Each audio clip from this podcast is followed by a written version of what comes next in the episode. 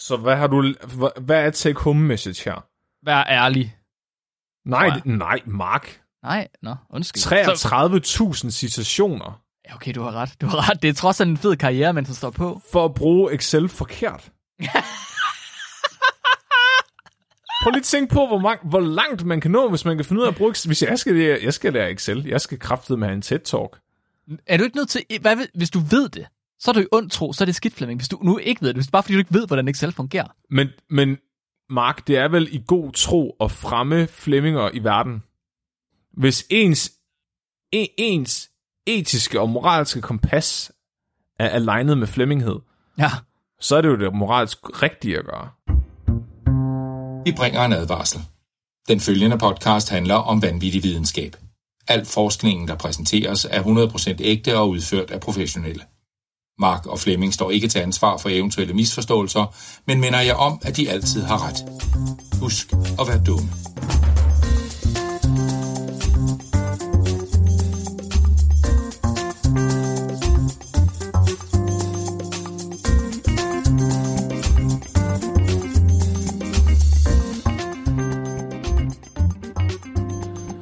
Hej alle sammen, og hjertelig velkommen til Videnskabeligt Udfordret, din podcast om vanvittig videnskab. Jeg er jeres øh, vært i dag, Excel-troldmanden Flemming. Og jeg har spidse albuer, og vil gøre alt for at være den bedste, Mark Lyng. Uh, jamen det, det, det ved, og det ved vi jo allerede, Mark. Men hvad Hvordan er din titel? Hvordan ved du det? Hvad, fordi, hvorfor? Fordi jeg har, blå, jeg har blå mærker overalt i din albuhøjde. Det er fordi... noget omkring, noget omkring låret. Fordi du bare hele tiden kommer... Det er fordi, du altid står i vejen, og jeg skal foran, Flemming. Jeg skal videre, ja. Jeg skal fremad. Jeg skal stå ja. forrest i køen. Undskyld. På, på karrierestigen. Ja, Flemming. Fordi, Flemming. Ja. Verden, den er svær at begå sig i. Det, jeg, jeg tror, du har lagt mærke til det. Det er svært at være til i verden. Det er svært Men, at få ja. succes i verden. Man må ikke tale med folk på toget. Man må ikke tale med folk på, på toget. Og øh, man skal kæmpe hårdt for at opnå noget i livet. Det skal man. Mm-hmm. Specielt, no. specielt med vores tid. Altså, i, i vores tid, Flemming. Alt det pres, der er for at være den bedste. For ja. at have så meget som muligt, og få forfremmelsen, og udgive artiklerne. Alt det der, ikke også, Flemming? Ja. Der er det vigtigt, at man har spidse albuer. Sådan, så man ikke bliver skubbet bagerst i køen. Sådan, som man ikke kun får del i krummerne af kagen. Jamen, det kan jeg godt se. Ikke også, Flemming? Det er derfor, min filosofi er, at jeg bare prøver at være Flemming så intenst som overhovedet muligt, fordi så er jeg ude af det der ræs. Der er ikke så meget konkurrence om at være Flemming. Ja, du behøver, du behøver, men du behøver ikke at spidse albuer, du lugter bare lidt. Ja. Fordi det laver bare en bue ja. rundt om dig. Ja. Men det er godt, Flemming. Ja. Ja. Det er godt, fordi det er vigtigt. Mm. Vi skal forrest i køen. Vi skal op, hvor vi kan få det største stykke kage. Men ja. det med mest glasur, det der er hjørnestykket, der er ekstra sprødt. Man skal faktisk bare gå lige op til kagen og skære et stykke ud af midten af kagen. Ja. Og så gå. Og så kan resten få lov til at kæmpe, som de har lyst til. Ja. Og for at komme forrest i køen, Flemming, for nogen af os, for os, der ikke øh, har Flemming-effekten, der er vi altså, der er vi nødt til at gøre noget, der er vi nødt til at gøre ting. Vi er nødt til at snyde. Folk, folk vi er nødt til at snyde, Flemming. Ja. Om, snyde, om, ja. Vi er nødt til at snyde, og vi er nødt til at være uærlige, vi er nødt til at lyve, vi er nødt til at gøre, hvad vi kan, om vi så vil det eller ej. Det er en nødvendighed, Flemming. Så i dag, ja. i dag, der skal vi tale om uærlighed mellem mennesker. Medmenneske, med, med, medmenneskelig uærlighed. Ja. ja. Hvorfor og hvornår er vi uærlige, og hvilke fordele eller konsekvenser har det for os? Det ja, en moralsk lektion, simpelthen. Ja, det er det nemlig, fordi jeg står øverst på den moralske stige, og kan derfor belære alle andre om moral. Det er rigtigt. Ja, ja. jeg tror, rigtigt. jeg går rundt neden under stigen. Ja. Rykker i den. Prøver for mig ja. til at falde. Ja. Det gør du faktisk. Det er du, det er du ret. Det er du, ja. Undskyld. Du må ikke, du må ikke lede mig i fordærv. Flemming, er du klar til at høre om, hvorfor mennesker de er uærlige, og hvad det har konsekvenser for menneskeheden at være uærlig? Ja, Mark. Godt. Nu, jeg vil helst ikke gå herfra med en moralsk lektion. Så jeg skal gøre, hvad jeg kan, for ikke at forstå budskabet i det, du fortæller mig nu. Flemming, jeg blev færdig med mit første, med ud, første udkast til min P H D-afhandling i mandags. Det er to dage siden, yeah. når vi optager yeah. her. Ja. Det er jeg glad for, for det første. Det lettede rigtig meget. Den er ikke, den er ikke afleveret endnu, der går lige lidt tid, men det er lettere, det er rart. Nu, nu kan jeg ligesom sove igen. Den her afhandling, den handler i store træk om økologi, den handler om, hvordan organismer de interagerer med hinanden, og øh, det skal I nok få lov til at høre mere om i et afsnit for sig selv på et tidspunkt. Men noget af det, som der ligesom gik op for mig, mens jeg var i gang med at skrive den, det er, at øh, når man beskæftiger sig med teoretisk biologi, så dukker økonomi hele tiden op. Altså penge. Nå. Penge og ressourcer og arbejde, alle sådan nogle ting. Det bliver ved med at dukke op i teoretisk biologi. Og i bakterier? I bakterier, i dyr, i mennesker, alting. Okay. Snart det er biologi og hvordan organismer, de opfører sig omkring hinanden. Mm-hmm. Så beskriver vi det med økonomiske termer. Så vi kan forstå det. Ja, lige præcis. Vi beskriver interaktionsnetværk mellem organismer ja. som byer, hvor hver organisme producerer en ressource, der kan anvendes af andre organismer, og så enten deles eller stjæles. Og så Bacillus bliver ved med at trække ud af sin friværdi. Ja. Indtil den ikke længere kan etablere mere biofilm, og den så bliver... uh, Flemming, fortæl mig mere om dit realkreditlån. Det er en deprimerende historie, Mark. Ja, det er så, uh, det er så sexet, når du taler om bank, ting med banken. Jeg forstår det næsten. I, i den forbindelse, Flemming, der taler man om et fænomen, der hedder altruisme. Øh, altruisme, det betyder godartethed. Hvor man, man fremmer andre på sin egen bekostning. Man fremmer andre, selvom det skader sig selv. Findes det? Der, det, der er ret stor konsensus om, at det er et sjældent fænomen. Jeg tror, det er, ikke, er det ikke kun noget, der er i film? Jo, det er en mulighed. Øhm, Og det er det, fordi altruistiske organismer, de oftest vil blive udkonkurreret ja. af andre, der ligesom kunne udnytte dem. Ikke? Ja. Det er jo nemt. Hvis jeg går og deler penge ud til alle, alle, så kan du bare tage de penge, og så kan du vinde over mig, fordi du har flere penge. Right? Så et af de få steder, man, vi faktisk observerer altruisme, som vi tror det, det er ved mennesker. Vi har for eksempel ved mennesker en velgørenhed. Og velgørenhed vil være en form for altruisme. Men så kan man spørge sig selv, er velgørenhed egentlig altruisme? Hvor meget velgørenhed bliver ikke udført med skjulte bagtanker? Mm. Right? Så donerer man nogle penge til kræftens bekæmpelse, fordi man får skattefradrag, eller fordi det ser godt ud, når man nu gør det. Ah, det okay, ja, så er det ligesom Bill Gates, der bruger en masse penge på at udvikle nye vacciner, så han med god samvittighed kan besøge Jeffrey Epsteins ø. Præcis, ah. Flemming. Præcis. Ja. Det er... Det er en uærlighed. Og den her uærlighed, den bliver til gengæld set som en meget succesfuld strategi. Ja. Både i biologi og i økonomi. Ja. Det er ligesom mandlige der... feminister. Uha, Flemming, der er ikke noget bedre, end når du er, er konservativ. Det kan jeg godt lide. Nej, Mark, jeg siger jo, det er jo en succesfuld strategi. Jamen, det er dejligt. Undskyld. Du kan være konservativ for os begge to. Mark. Jeg er også, jeg er også feminist. Ja, du er feminist, ja. Det er rigtigt. Men så fordi at uærlighed er så succesfuld en strategi, så er der ret mange, der er interesseret i at forstå uærlighed. Hvornår opstår det? Hvordan opstår det? Og har det altid positive konsekvenser, eller har det også negative konsekvenser? Eller omvendt? Specielt en forsker har vist sig som pioner inden for uærlighedsforskning. Francesca Gino, hun er professor ved Harvard Business School. Hun fik sin P H D i sit hjemland Italien i to tusind og fire, og øh, siden hun fik sin P H D, der har hun publiceret flere hundrede artikler, der samlet er blevet citeret næsten treogtredive tusind gange. Wow, okay. Jeg var lige inde på min Google Scholar i går. Det er ret tit. Mm-hmm. Bare lige for at kigge om der er noget. Jeg venter på dig. For, forsker det måde google sig selv på. Ja, det, det er vores udgave af Instagram. Det er se, hvor mange der har citeret ens artikler. Og jeg har mm-hmm. elleve citationer. Ja. I alt. Ja. Hun har treogtredive tusind. Så folkens, citerer lige mine artikler. treogtredive tusind er rigtig, rigtig, rigtig mange. Altså rigtig overdrevet mange. Ja. Øhm, Francesca, hun er dygtig. Det er der ingen tvivl om. Hun har publiceret sygt mange artikler, og, hun, og de bliver citeret rigtig meget. Og hun har længe været interesseret i folks beslutninger i forbindelse med deres karriere. Hvorfor man gør, som man gør, øh, hvorfor man har den adfærd, man har i forbindelse med sit karriereliv. Mm. Okay, så hun forsker i u- uærlighed. Ærlig, ja, hun, for, ja øh, hun forsker i virkeligheden i ja, menneskers adfærd på jobmarkedet, men oftest så har det ligesom begået sig, eller blevet, så er det blevet til uærlighedsforskning. Mm. Fordi det er jo meget rigtig meget det, der sker i menneskers adfærd på jobmarkedet. Øhm, så hun undersøger ligesom, eller har undersøgt, hvor langt folk de er villige til at gå for deres job. Men hendes forskning, den bærer også præg af en vis form for nysgerrighed. Fordi efterhånden, som hendes egen karriere, den skred frem, så opdagede hun, at folk de er villige til at gå pænt langt. De lyver, og de snyder som ind i fanden. Ja. Så hun vendte den ligesom om og begyndte at spørge, hvorfor? Hvorfor gør de det, og kan man på en eller anden måde hjælpe folk til ikke at snyde, uden at de måske opdager det?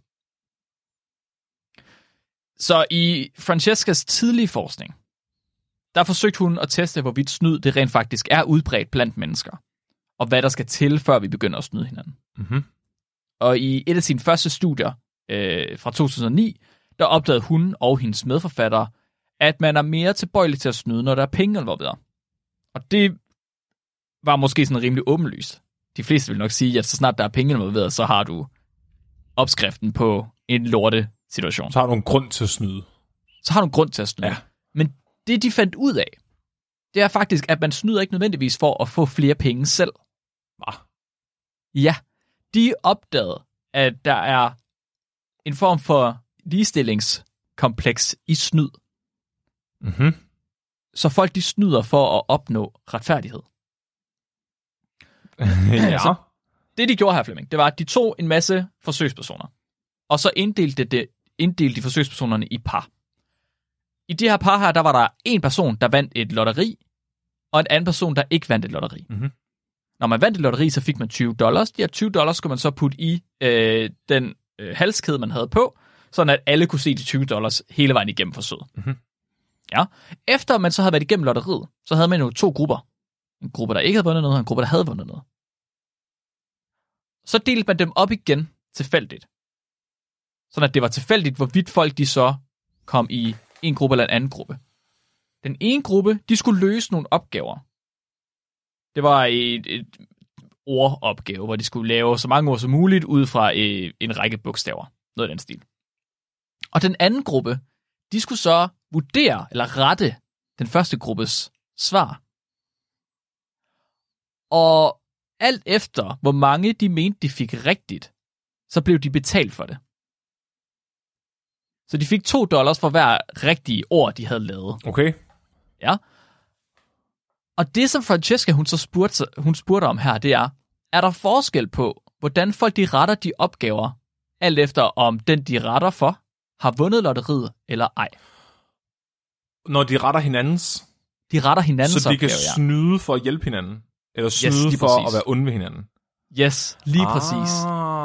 Og du kan også, så du, du kan have, du har øh, folk, der løser opgaver, og folk, der retter opgaver. Og de kan hver især have vundet lotteriet, eller ikke vundet lotteriet. Så du kan have to mennesker, der har vundet lotteriet, som så har løst en opgave, og skal rette den andens opgave. Eller du kan have en person, der har vundet lotteri, som så skal have rettet sine opgaver af en person, der ikke har vundet lotteriet. Okay, så hun var nysgerrig efter at se, hvis en person, der ikke har vundet noget, skal rette opgaven for en, der har vundet noget, om de så måske kunne finde på at straffe dem.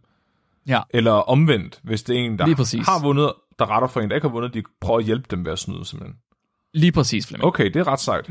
Men hvis du, hvis du nu sad der som forsøgsperson, ja. Og du øh, sidder inde i det her rum her, hvor der står en eller anden forsker og holder øje med jer, og du så skulle rette opgaven for en anden person, hvordan vil du så rette de opgaver? Altså, hvis forskeren holder øje? Ja, hvis forskeren står der og kigger på dig hele tiden. Så vil jeg sådan prøve at vende ryggen til dem. Sådan. Eller sådan, sådan brudt måske. Ja. Altså, hvis forskeren kigger, så tænker jeg, at sandsynligheden for, at jeg snød var lavere. Du vil gøre... Du vil gøre altså, du vil sige, at de rigtige var rigtige, og at de forkerte var forkerte. Hvis der var en forsker, der stod og glod på mig. Ja. Hvad hvis de kunne, hvad hvis de bare kunne læse efter bagefter? Du ved ikke, om det vil have nogen konsekvens for det, men du ved, at der var nogen, der ville kunne gå dine rettelser efter. Altså, hvis de ville have mulighed for at tjekke mig for plagiat? Ja, ja eller, eller for, om du har snydt. Ja. Ja. Okay, så vil jeg nok have det på samme måde. Lidt mindre, ja. Men på samme måde. Okay, det var de også godt klar over her. Så de sagde til dem, der rettede, nu skal du rette det her, og så smider du øh, opgaveløserens opgaveark ud, sådan at vi ikke kan tjekke efter. Ja. Og så får vi kun dit svarark, hvor du har sagt, om det er rigtigt eller forkert. Mm-hmm. Eller hvor mange rigtige eller forkerte der er. Og okay. Så belønner vi baseret på det. Så man destruerer simpelthen bevismaterialet, når man er færdig? Ja, men det gjorde de ikke rigtigt alligevel. Okay. Øh, så i et af de andre forsøg, de har, jeg går ud fra det, det de har gjort hele vejen igennem, der siger de, at de skal køre det igennem en makulator. Ja. Sådan at de som kan se, okay, nu bliver den revet i stykker, det her stykke papir. Ja. Men de bruger en makulator, der ikke virker ordentligt, så den kun øh, ødelægger papiret ude i siden. Ser de det, der de så i det øjeblik, at de putter den i makulatoren, tænker de, fuck. nej, nej, så øh, forskerne, de siger ligesom til dem, når I gør det her, så bliver den makuleret. Mm. Men det er i virkeligheden kun ude i kanten, at den skærer lige kanten af papiret af. Oh, nej. Og så kan de gå ned og tage papiret op igen, og så kan de så holde op imod, om man snyder eller ej. Ja, okay, ja. Ja, giver det mening? Ja. Så, okay, Mark? Ja. Er det her et forskningsstudie, hvor de snyder folk for at undersøge, ja. om de snyder? Ja, det er, ja. Og det kan, sådan kommer det til at være rigtig meget i dag. Det er, det er rigtig meget at snyde folk for at se, om de snyder. Øh, og også nogle gange nogen, der snyder for at snyde, og om det snyder. Ja. Ja. Det, de finder ud af her, det er, at hvis opgaveløseren, den, der kan få flere penge, hvis den allerede har vundet lotteriet. Den. Hvis den person allerede havde vundet lotteriet. Vedkommende. Så den, der, ja, vedkommende. Så sad, så sad retteren ja. og sagde, så, altså, så, som du sagde før, så straffede de dem. Så snød de ved at sige, at de havde flere forkerte, end de i virkeligheden havde. Ja. Mm-hmm. Men hvis opgaveløseren ikke havde vundet lotteriet, og ikke havde nogen penge, så snød man modsatte vej og hjalp dem i stedet for at, tage at få flere penge. Okay. Men det kommer også an på, hvem det var, der rettede opgaverne. Så folk, der ikke havde vundet nogen penge, som skulle rette opgaver, de følte sig mere uretfærdigt behandlet. Og derfor så var de mere tilbøjelige til at straffe. Det havde jeg fandme også. Altså, er du sindssyg? Meget mere end at belønne nogen andre. Hvad er det? Det, det er sådan noget hippie-pjat. Ja, nej, jeg, jeg, jeg har det muligvis lidt på samme måde. Men jeg tror også, jeg ville have lidt dårlig samvittighed, også hvis jeg sad og havde vundet penge. Og så sad der en overfor mig, der ikke havde vundet nogen penge, som kunne få op til samme beløb som mig. Hvis de fik alle rigtige. Giver det mening? Så man sidder sådan lidt, ja, man har tyve dollars rundt om, om halsen på sig selv, mens man retter personens opgave, og de sidder og kigger på de der tyve dollars der, og så skal du bestemme, hvorvidt de får flere penge eller ej. Jeg vil have så travlt med at tænke over, hvad jeg skulle bruge de tyve dollars på, at den anden tank slet ikke vil strejfe mig. du, fandme, du er så fattig, Flemming. Jeg skal ned og have en matadormix og en, pep, en lille Pepsi, og så skal jeg fandme bare hjem og hygge mig. Nå, jeg skal huske ret den her. Så det viste sig, at folk de var uærlige for at øge retfærdighed. De var ikke nødvendigvis uærlige for selv at få flere penge, fordi de kunne ikke få mere for det her. De var uærlige for ligesom at øge retfærdigheden over for dem, der var der, uanset om de havde fået penge i forvejen, eller ikke havde fået Ej, penge i forvejen. Folk er sådan nogle nørder. I et andet studie, der så hun, at man faktisk slet ikke behøvede at have det her lotteri, før folk de var uærlige. Det var ikke sådan noget med, at folk de behøvede at vinde penge i forvejen. Fordi i det her studie her, der havde de bare taget syv tusind dollars, og så har de strøget dem ud over det bord, de sad ved, som, som en eller anden form for guldregn. Og så skulle de rette opgaver, og så var der mere snyd, når der var penge på bordet, end når der ikke var penge på bordet. Okay, så når de kunne se pengene, var de... Okay, så det er ligesom et Squid Game, faktisk, hvor de kan se den der store kuppel med alle pengene i. Ja. Så fordi de kan se pengene foran sig, så bliver de mere... Ja, altså, bliver de mere uærlige. Det er som om deres øh, konkurrencegame lige sådan øh, slår ind. Det kan godt være, det er konkurrencegame, ja, der gør det. Ja, okay. Så det, Francesca, hun finder ud af her, det er, at uærlighed både kan være et produkt af skyld eller af trods. Fuck, okay. Tror du så, hvis man nu er arbejdsgiver, ikke? Og man gerne vil øge produktiviteten af arbejdspladsen, skulle man så hæve folks månedsløn i kontanter og lægge den foran dem, indtil de skal have udbetalt dem sidst på måneden? Det er interessant, at du stiller det her spørgsmål. Jeg ved ikke, hvad svaret er, vel? Øh, men det er interessant, at du stiller det spørgsmål, fordi at mange af de publikationer, som Francesca hun har lavet, har ledt til sygt meget debat og spekulation, og folk, der har implementeret dem i deres virksomhedsstruktur, mm. har lavet helt om på, hvordan de gør ting i deres virksomheder, baseret på de konklusioner, hun har dannet. Det giver også god mening jo, hvis man har treogtredive tusind citeringer og sådan noget, så er det en person, man skal lytte til. Right, det er en person, man skal lytte til. Ja. Evidensbaserede beslutninger, det kan jeg godt lide. Ja, altså jeg er hundrede procent med dig. Så det, hun fandt ud af her i de her studier, det var, at det er hovedsageligt negative følelser, der har gjort, at man snød. Skyld eller trods. Okay. Right? Så vi er alle sammen fire år gamle? Vi er alle sammen fire år gamle, ja, lige præcis. Så hun spørger sig selv, om det kræver en vis form for selvkontrol at undgå uærlighed. Hun ser det, at det er negative følelser, som om, at man mister selvkontrollen, og derfor snyder. Man, man kan ikke stå imod de negative følelser, hvis det giver mening. Nej. Øhm, så hun beskriver, hvordan at de fleste mennesker, de egentlig virker til at starte med de bedste intentioner, men over tid, så er der bare mange, som begiver sig ud i uærlig og til tider uetisk adfærd. Mm-hmm. Det er ikke noget, de gør for, for de gør det ikke bevidst. Så det er det, hun mener. Nej, okay. Hvad var det, hun hed hende der? Brisse Nielsen? Ah, ja. Ja, hun startede, startede i det små, og så gik yes. hun bare all in. Lige præcis. Så ja. Hun er garanteret til at starte med at starte med de bedste intentioner. Jeg har ja. aldrig nogensinde tænkt over, at hun skulle altså gøre noget uetisk. Hun skulle måske bare hjælpe folk, men ja. så er det bare gået galt. Så fik hendes kollega en lønforhøjelse, der hun ikke gjorde. Garanteret. Og så startede. Så følte hun sig uretfærdigt behandlet, og ja. så, så skete der jo ikke noget ved, hun tog lidt af kassen. Nej, okay, ja, ja. Præcis. Det er faktisk det, Francesca, hun mener med de her øh, forsøg. Mm-hmm. Det giver meget. Så hun vil, hun vil gerne undersøge, om man ligesom kan hjælpe folk, eller om man kan se, at det er selvkontrollen, der, der gør, at man ikke er uærlig. Eller om det er mangel på selvkontrol, der gør, at man er uærlig. Okay. Så det, hun gjorde, det var, at hun tog nogle, for, nogle flere forsøgspersoner. Mange studier. Det er alle sammen forskellige studier, det her. Hun tog nogle nye forsøgspersoner, og så opbrugte hun deres selvkontrol. Og det gjorde hun ved, ja. Ja. Okay, ja. Så det er ligesom, når jeg er til dyrskuer nede og se uh, udstillingshønsene. Ja, ja, ja. jeg, jeg, vil, jeg skulle lige så sige, at jeg ikke vil have dig til at give et eksempel, fordi dit eksempel er sjovere end det, de har gjort, desværre. Nej, okay, undskyld. Ja, men ja, det havde været meget bedre, hvis hun bare stillede dem til dyrskue, og så stillede hun høns for dem og sagt, I må ikke røre. Uh. Det, hun havde gjort, det er, at hun havde vist dem en video af et interview, og så i bunden af den her video her, der popper der ord op, som er irrelevante. Hvad? Og den gruppe, der så havde fået at vide, at, eller den gruppe, der skulle have udtømt deres selvkontrol, de fik at vide, at de måtte absolut ikke kigge på de ord. Og hvis de kiggede på ordene, skulle de straks kigge væk igen. Mm-hmm. Og man kan jo ikke lade være med at kigge på de ord, der blinker op nede i bunden. Nej. Så de, de, de følte, de var åbenbart blevet udtømt for selvkontrol ved at skulle tvinge sig selv til at kigge væk fra de ord her hele tiden. Mm-hmm. Fordi det er meget hårdt. Og meget, kræver meget selvkontrol. Ja. Ikke at kigge på ordene. Ja. Flemming. Ja. Man må ikke kigge på ordene. Man må ikke kigge på ordene. Nej. Øhm, så det var et interview på seks minutter, og efter det, så skulle personerne angiveligt ikke længere have nogen selvkontrol, og så fik de et stykke papir med nogle forskellige opgaver på, som de skulle løse, og så skulle de selv rapportere, hvor mange opgaver de løste, og om de var rigtigt eller ej. Ja. Ja, ligesom før, nu er det bare ikke nogen, der retter for dem, nu retter de selv. Okay, ja, de skal rette sig sine egne opgaver. Ja. De skal rette deres egne opgaver, ja, og de bliver belønnet, baseret på antallet af opgaver, de får rigtige. Og det giver ligesom en, en anledning til at snyde, en årsag til at snyde. Fordi hvis du så siger, at du har flere rigtige, end du egentlig har, så får du flere penge. Det vil være ligesom at få lov til at styre sine egne lønforhøjelser, altså. Præcis. Så igen, der laver de lige lille twist, hvor de lige sørger for, at folk de rent faktisk tænker, at de godt kan snyde. Fordi der er nok mange, der vil have nogle moralske skrupler med, hvis der er nogen, der kigger efter og ser, at de har snydt, og de har fået for mange penge, at så havde de ikke lyst til at snyde. Så det, de gør, det er, at de siger til dem, ah, I skriver øh, ned, hvor mange rigtige I har på det her stykke papir, og det andet stykke papir med jeres svar på, det smider vi ud. Fuldstændig som før i virkeligheden. Ja.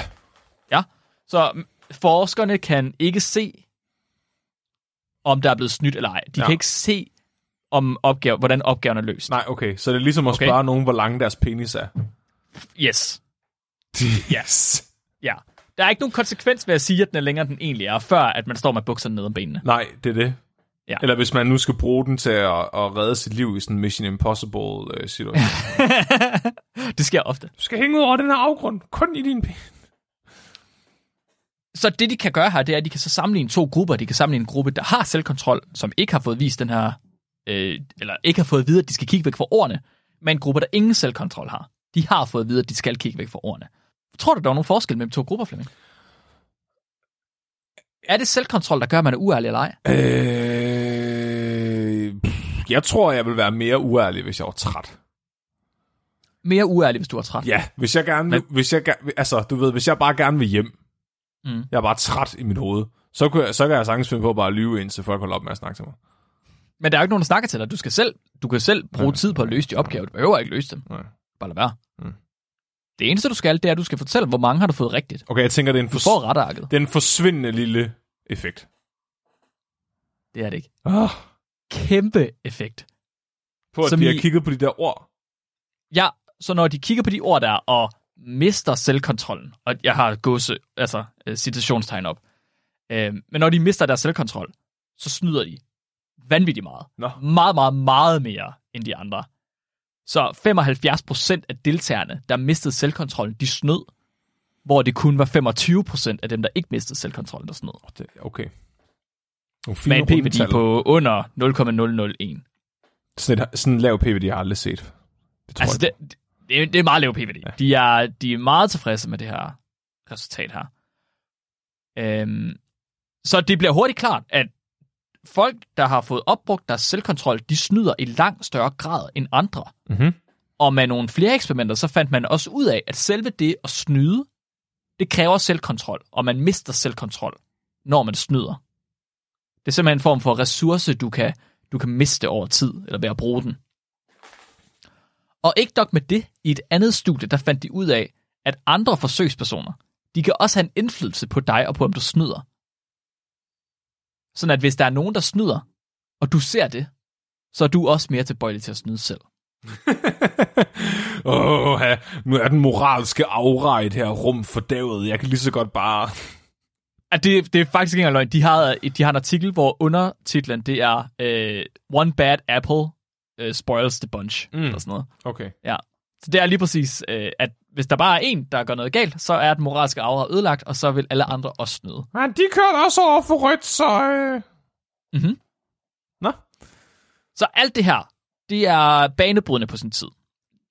Ikke nødvendigvis fordi, at folk de ikke vidste det i forvejen, fordi jeg, jeg tror, du også tænker, at det nok... Du tænker nok selvfølgelig. Altså, det vidste du godt. Det lyder meget logisk, når det bliver right? Det lyder logisk. Ja. Men det, der er sket med Francescas forskning her, det er, at der kom videnskabeligt belæg for de her, den her folketro. Det, som folk har vidst i lang, lang, lang tid, eller har tænkt, de vidste, det har hun nu videnskabelig evidens for, der er statistisk signifikant. Det er nogle ret elegante forsøg, vil jeg sige. Nu efter at have siddet med de der studier, vi er i gang med at prøve at skrædde sammen, så synes jeg, mm-hmm. altså, så har jeg faktisk fået mere respekt for, hvor svært det egentlig er at finde på de her ting. Især det der med, hvordan, hvordan opbruger man folks selvkontrol, eller sådan selvkontrol ja. I forhold til snyd. Det var smart, det der med ordene. Ja, altså man kan sige, det virkede for hende. Ja. Så øhm, det hun ligesom har fundet ud af her, det er, at folk de ikke kun snyder i ond tro, og at de faktisk ikke altid er selvbevidste om deres snyd. Og det er en stærk pointe. Folk, de snyder ikke nødvendigvis i ond tro, og de er ikke altid selvbevidste om deres snyd. De er ikke altid selv klar over, at de snyder. Det er en vigtig pointe fra Francesca. Hun ser nærmere snyd som et symptom på en sygdom, end hun ser det som et bevidst valg. Så jeg vil godt lige have, at man lige husker på det. Snyd er ikke nødvendigvis din egen skyld, og det er ikke altid til for at skade andre. Nej, så bare kør over for rødt. Ja. Alle andre gør det alligevel, og det betyder ikke, du er en snyder. Det er ikke... Ja, ja. Yes. Fire andre artikler, hvor Francesca, hun er første forfatter på, de har ligeledes opnået ekstrem interesse. Francescas interesse, den skifter nemlig over tid fra at forstå, hvorfor man snyder, til at undersøge, hvad snyd det gør ved snyderen, og man kan hjælpe dem til ubevidst at undgå at snyde. Kom i snyde rehab. Ja, ja, ja, stort set, fordi du er, du er syg. Du snyder, fordi du er syg. Ja. Lad mig kurere dig. Ja. Ja. Hun har lige opdaget, at snyd, det kræver selvkontrol, og manglende selvkontrol fører til mere snyd. Og spørgsmålet er, findes der måder, hvorpå man kan give folk mere selvkontrol, uden at de opdager det? Så hun laver et studie. Hun laver et, et, en artikel øh, sammen med en af de gutter, hun ofte er medforfatter med. Han hedder Dan Ariely. Mhm. De to, de udfører en række eksperimenter, hvor de sætter forsøgspersoner til at løse matematikopgaver, øh, som, de, som de plejer, bliver belønnet for at løse korrekt. Mm-hmm. Og efter matematikopgaverne, så skal forsøgspersonerne selv rapportere antallet af korrekte opgaver, og så bliver de bedt om at makulere deres arbejdsark, hvor løsningen på deres opgaver står på. Ligesom vi har gjort, ligesom vi har sagt før. Ja. Der kom et lille twist i de her studietilgængelighed. Fordi det her, det var deres klassiske forsøgsopstilling. Men efter at de havde svar- løst deres matematikopgaver, så fik de en skatteformular stukket i hånden. Og på den her skatteformular, der skulle de skrive, hvor mange penge de fik for at være med i forsøget. Og også, øh, hvor mange penge de fik for at køre hen til forsøget, og hvordan de ligesom blev reimbursed for at være med til det her. Ikke bare ved, hvor mange opgaver de fik rigtigt, men også alle mulige andre ting. En meget officielt skattedokument med øh, fine, fine øh, officielle ting på. Og så på formularen, der var der en lille kasse. Sværger du, at du har angivet det korrekte antal rigtige svar, og det korrekte beløb på denne formular? Skriv under her. De skulle simpelthen skrive under på, at de sværede, at de ikke løj. Altså efter forsøget eller før forsøget? Ja, det er jo et godt spørgsmål.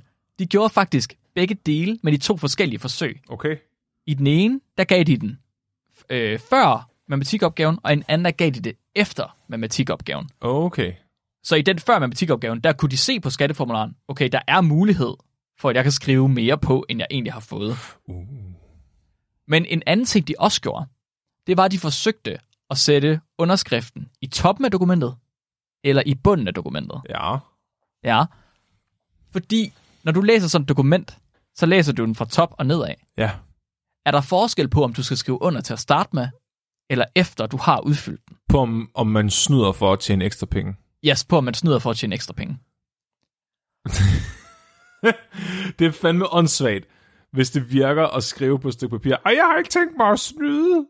Det er ligesom folk, der tror, hvis man spørger nogen om din undercover cop, at de så skal sige ja. Flemming? Ja. Det virkede. Fuck, Mark, er du en undercover cop? jeg, skal, jeg skal faktisk ikke fortælle dig, hvis jeg er. Nå. No. Hvis man satte den her underskriftsboks i toppen af dokumentet, så var folk mindre tilbøjelige til at lyve om, hvor mange rigtige de havde, for, og hvor mange for, penge de fik. Er det derfor, at man skal skrive under på, at man ikke er terrorist, når man skal ud og flyve?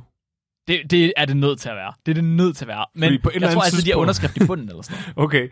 På et eller andet tidspunkt, når en terrorist har tænkt, åh, pokkers. Ja, satans. Ej, nu er jeg nødt til at sige det. Ja, åh. Satans, hva'? Jeg tager toget. Og de har faktisk, de, der er fire forskellige eksperimenter, der ligesom bakker op om den her hypotese. Og tre I tre forskellige andre studier, der opdager Francesca, for uden det her, at folk, der snyder, de er mere kreative, de føler sig fysisk beskidte, altså de har simpelthen lyst til at vaske sig. Mm. Og så finder hun ud af, at folk, der netværker for deres karrieres skyld, de har det bedre med at promovere sig selv, hvis de har lyst til at netværke, i forhold til, hvis de føler sig tvungne til det. Ja, og den sidste der, synes jeg ikke er så radikal. Jeg synes, den der med at føle sig beskidt, den er lidt ja. underlig. Ja, den er lidt underlig. Der Jeg vil sige, når jeg gennemgår konklusionerne for de her studier her, så har jeg det ligesom, når jeg laver et afsnit, hvor jeg indsamler forskning fra hundrede års gennembrud. Fra tyve forskellige øh, af verdens mest kendte forskere. Right? Det er klassekonklusion på klassekonklusion, med stærk data til at bakke det op, og nogle vilde hypoteser, der på en eller anden måde viser sig at være sande. Men på den anden side, det lyder også som om, hun har genbrugt det samme eksperiment i forskellige variationer rigtig mange gange. Det er lidt ja. ligesom de der biologer, der bare har det samme akvarium med guppier, og så udgiver ja. de tyve artikler, hvor det handler om, hvad sker der, hvis jeg putter salt på en guppy? Hvad sker der, hvis jeg putter bly på en guppy? Altså, men hvis det virker, hvorfor så øh, gør noget forkert? Hvorfor så gør noget andet? Hvad sker der, hvis jeg putter guppien på blyet med salt indeni? Så det her, det ligner lidt, det minder lidt om forskning, der kunne la- altså, laves over hundrede år. Altså, hun har været heldig, ikke? Fordi hun har haft et, hun har kunne genbruge det samme forsøg, og så har hun bare tappet ind i noget, der har været un, altså untapped. Mm-hmm. Ikke? At der, der er ligget og ventet på at blive opdaget alt det her. Hun har bare været heldig at træde ind på det før nogle andre måske. Det her har du muligvis ret i, og jeg tror også, det er noget, der har været virkelig, virkelig populært. Øh, fordi det er noget, der handler om menneskets psyke, og noget, man kan bruge i øh, virksomheder ret altså anvendt med det samme nærmest. Det er meget TED-talk-agtigt og business-agtigt. Ja, det er nemlig meget TED-talk-agtigt. Der er også lavet rigtig mange TED-talks om de her øh, forsøg okay. og konklusionerne. Det vilde er, at den forskning, hun har lavet her, den har hun publiceret over fem år. Fem år? Fem år. Alt det, du lige har nævnt? Alt det, jeg lige har nævnt her, det er publiceret over fem år. Hun, hun med den samme person som første forfatter på alle studierne. Det er hende her, Francesca Gino. Okay, og, og, og, og de... Fuck. Og Flemming, jeg har kun skrabet overfladen. Jeg har kun lige rørt i malingen. Jeg har ikke gjort noget noget. Francesca Gino, hun har stort set egenhændigt etableret, hvad vi som mennesker ved om uærlighed. Både sociologisk og psykologisk. På fem år. På, på fem år. Og hun var tandlæge og paleoantropolog. Ja. Hendes resultater, det er noget af det mest overbevisende, man kan komme i tanke om. Altså med de forskelle, der er mellem kontroller og prøver, det effektstørrelsen, som du snakkede om, det er noget, man kun kan ønske sig til et laboratorie, hvor vi kan kontrollere alting. Hun, altså, hun lyder meget som om, når vi snakker om en af de der atten hundrede-tals forskere, som har de der sindssyge karriere, hvor de bare sådan opdager Antarktis og ja. øh, ny dinosaurus, plus at de lige øh, opfinder sennepsgas. Ja, lige præcis. Men de mennesker, øh, der er der ikke nogen, der kommer efter sådan statistisk eller nødvendigvis. Og hendes p-værdier kan man altså heller ikke komme efter. Nej, okay. Alle p-værdierne, de er ja. under nul komma nul nul en. Stort set dem alle sammen. Fuck. Det er faktisk lidt som om, hendes resultater, de er måske lidt for gode. Måske faktisk, måske, det er faktisk lidt mærkeligt, det her, Flemming. Det er sådan, det er sådan, at man lidt har lyst til, når der kommer to hundrede artikler ud, der alle sammen har p-værdier under nul komma nul nul en. Så får man lidt lyst til at, øh, at kigge på de her resultater igen. Mark? Ja? Er, er hendes eksperimenter et eksperiment? Det er de dog ikke. Nå. Dog ikke. I hvert fald så er det ikke et særligt øh, succesfuldt eksperiment. Nej, okay. Den syttende juni i år, i tyve treogtyve, der var der, der postede tre professorer det første af deres fire indlæg på deres blog. Indlæg, der har titlen Data Falsificator. Åh oh, nej. Åh oh, jo. Cirka samme... Mark, ja? Man kan ikke være forsker i snyd, og så snyde med sin forskning. Flemming, forskeren, der forsker i snyd, har snydt i sin forskning. Det, er det så... kan ikke være mere perfekt, det her. Det kan ikke være bedre. Men på et eller andet punkt, ikke? Så synes jeg næsten, det er okay. Ja, ja, det er det nemlig. Hun er den eneste, der må... Ja, hun, ja, hun, hun, altså, man træ, hun trækker frikort, ikke? Hun er den eneste, der må. Ja. Men du er næsten nødt til at høre, hvor dumt hun er snydt. Det er, du kan ikke, altså... Hvis du, hvis du tænkte, wow. hvordan en person ville snyde, og du tænkte, at det var en dum person, der snød, så vil du tænke for komplekst. Mark, det er, okay, min hjerne er lige ved at smelte sammen. Ja. Hun er verdens førende ekspert inden for snyd. Mm-hmm. Men hun er blevet det ved at snyde. Ja. Så derfor er hun i virkeligheden ikke ekspert i at snyde. Ja. Og derfor er det snyd, hun har lavet, dårlig snyd, der er blevet opdaget. Ja. Så fordi hun har snydt med at være snyder, kunne hun ikke finde ud af at snyde. Fuh. I guess. Så hvis Så... Hun, men, okay, men igen, det er jo en catch toogtyve. Fordi ja. Hvis hun så var verdensførende ekspert inden for snyd, så ville hun jo være god til at snyde. Mm. Men så ville hun ikke være nødt til at snyde, mm-hmm. fordi hun er ekspert inden for at snyde. Mm. Så den person kunne faktisk ikke findes. Hvis du er verdensførende ekspert inden for snyd, så er du nødt til at være hundrede procent ærlig eller hundrede procent uærlig. Der findes ikke noget midt imellem. Jeg tror, jeg kommer til at gå med hundrede procent uærlig her. Fuck. Ja, så øh, cirka samtidig som de her tre gutter her, de lavede det blogindlæg, der trak Harvard, Harvard Business School, hvor hun er professor, tre af Francescas artikler tilbage. Så Uri... Hvad? Ja, okay, ja. ja. Uri, Leif og Joe, det er de tre professorer, der har lavet det her blogindlæg. Og det er tre professorer, der alle tre har stærk interesse i replikerbar forskning. Jeg sværger, du skal aldrig nogensinde gøre en person, der hedder Leif, sur på dig. Nej, det skal du bare ikke. Det går galt. Altså, Leif, det er, ikke, det, Leif er bare ikke en person, man skal lægge sig ud med. jeg Også Uri er heller ikke god. Nej, men jeg har, bare ikke hørt, jeg har aldrig nogensinde mødt en mand, der hedder Leif, der ikke bare var sindssygt respektindgydende. Så øhm, de her tre gutter her, de, øh, de kigger efter Francescas artikel nummer hundrede og et eller andet, hvor samtlige p-værdier, de var under nul komma nul nul en. Der blev de sådan lidt, ah, mon dog. Mon dog, at det kan være rigtigt, det her. Så er det fandme godt, mit statistik, det er så dårligt. Der er aldrig nogen, der vil tænke, det er snyd. Det er bare... jeg, jeg, jeg er på nippet til at sige, at det er muligt, at altså, bare hvis du dårlig til at bruge Excel, at så er der nogen, der kommer og kigger efter, om det er snyd efter det her, Flemming. Så det her, det, det skal lige siges, det, det, det, de er alle tre professorer i en eller anden form for business, ligesom Francesca også er. Okay, og de var så bare... De har, ja. ja, de har fulgt hendes karriere, siden den begyndte nærmest. Så de var fucking øh, trætte af at høre på alle de der øh, motivational coaches, der kommer og fortæller om hendes forskning. Ja. Altså, ja, det, jeg tror, det er noget i den stil, og de er sådan lidt, men det kan ikke, det kan ikke passe det her. Det er for godt. Det er for nej, godt til at være nej, sandt. Okay. Right? Øhm, I to tusind og enogtyve, der startede de en efterforskning i Francescas data, for at finde ud af, om den kunne replikeres eller ej.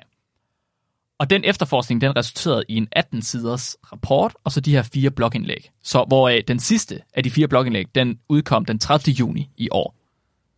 Altså for cirka tre uger siden. Og det er rimelig fresh. Så de blev specifikt interesseret i artiklen om den her underskrift på skatterapporten. Den sidste, jeg fortalte om. Mm-hmm. I den artikel, der er der tre eksperimenter, hvoraf det ene, det er et feltstudie ved et forsikringsselskab.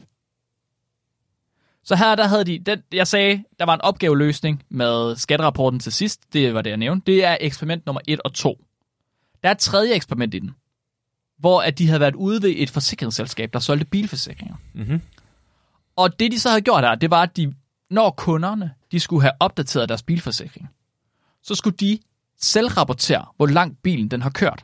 Uh! Ja. Og ligesom det var jo at aflæse vandmåler. Ligesom at aflæse vandmåler, lige præcis. Ja. Og det er jo en ret perfekt mulighed for at se, om folk de rapporterer for meget eller for lidt. Der er en vis, øh, et vis belæg for, at folk de kunne finde på at rapportere for lidt. Fordi des mindre man kører om året, des mindre risiko, des mindre risiko er der for, at du kommer i ulykker. Og derfor så bliver din, øh, din månedlige ydelse også lavere ved forsikringsselskabet. Oh. Ja. Så de ville se, om der var forskel på, om folk de indberettede, øh, hvordan folk de indberettede deres kilometerantal, alt efter hvor den her underskrift, den sad henne på dokumentet. Om den sad i toppen, eller om den sad i bunden. Så det samme studie, som hun havde lavet... Yes, ja, jamen det, var, det var tre eksperimenter i et studie, ikke? Okay, så de har, de har taget hendes og sagt, kan vi vide, hvordan det ser ud, hvis man ikke snyder? Jamen, det, nej, nej, nej, det er ikke dem, der har gjort det. Det er hende, der har gjort det. Nå, okay, jeg troede, de havde... Det er hendes gjort. forsøg. Okay, ja, okay, okay. okay. De, de, de, det er hendes forsøg. Ja. Hun havde bare et ekstra eksperiment i den, hvor oh. de havde været ude ved et forsikringsselskab. Okay, okay, okay. Yes. Øhm, så de her kunder her, de fik besked på, at de skulle indberette antallet kilometer i en formular. Så skulle de underskrive deres ærlighed, enten i starten eller i bunden af dokumentet. Og så tog man folks indberettede kilometertal og regnede ud, hvor langt folk de havde kørt siden sidst. De skulle give forsikringsselskabet besked. Mm-hmm. Og på den måde, så kan man ligesom se, hvor langt har folk kørt om året. Og hvis ikke underskriften, den har nogen effekt, hvis det er lige meget, hvor den sidder hen på papiret, så, er det jo, så burde der ikke være nogen forskel mellem folk, der har underskrift i toppen og folk, der har underskrift i bunden. Det burde være den samme fordeling, der er af antallet af kilometer, der er kørt. Right? Mhm. Folk, de kører jo forskellige antal af kilometer. Ja, ja, ja, ja. Men hvis folk, de gennemsnitligt kører kortere, no. alt efter hvor underskriften sidder, ja, ja, ja. så betyder det, at de er mere tilbøjelige til at skrive færre kilometer på, når underskriften sidder der. Okay, så det, ja, så det er bare en anden måde at teste det samme på. Ja, lige præcis. Det var for at underbygge deres hypotese eller deres resultater med et felteksperiment. Ja. Ja. Og det viser sig, at folk, der underskrev i toppen, de rapporterede ti komma femogtyve procent flere kørte kilometer, end folk, der underskrev i bunden. Og det er ret meget. Det betyder, at folk, de var, de, de konkluderer, at folk de er mere ærlige, når underskriften sidder i toppen, frem for når den sidder i bunden. Og det er smart, de har gjort det her, fordi de viser, at det rent faktisk, det, det her fænomen eksisterer i virkeligheden. Det er kun yes. noget, vi kan observere blandt nogle universitetsstuderende. Lige præcis, Flemming. Okay. Fuldstændig ret. Ja. Det vilde er, at det var data med tretten tusind fem hundrede forsøgspersoner, og en p-værdi på under nul komma nul nul en. Åh, oh, okay. Right? ti procent forskel med så mange datapunkter, og så lav en p-værdi. Vanvittigt. Det er jo sindssygt, ja. Hvis det er sandt. Så Uri, Leif og Joe, de får fat i rådataet. Det er et Excel-ark. I det her ark, der har man angivet et I D, man har angivet forsøgsbetingelsen, altså om underskriften er i toppen eller i bunden, øh, så har man angivet, hvor langt forsikringsselskabet sidst vidste, at bilen har kørt, og så har man angivet, hvad personen selv har skrevet. Uh-huh. Ja. Yeah. Så har man regnet ud, okay, hvor langt har de kørt siden sidst forsikringsselskabet fik noget at vide, og så kunne man simpelthen se, hvor langt kører de på en vis periode. Right? Øhm, og det er altså fint nok, og hvis man gør det, så kan man beregne forskel, og man kan teste, om de to grupper de er sig- øh, signifikant forskellige. Mm-hmm. Det er i virkeligheden bare en t-test. Og det gør man, og det er de. Cool. Men mindre man lige kigger lidt nærmere på tallene. Fordi så bliver man nok lidt mistænksom. Hvis man rent faktisk sidder og kigger på det her Excel-ark, som det er, når man downloader det fra tidsskriftets hjemmeside.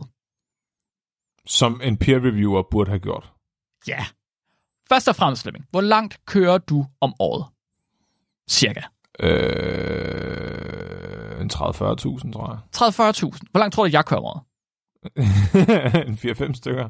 Ja, noget af den stil, ikke? Hvor, ja. øh, hvis vi tog hele den danske befolkning og tegnede en graf af deres årlige kilometertal, mm-hmm. hvordan tror du så, at den graf ville se ud? Fucked up.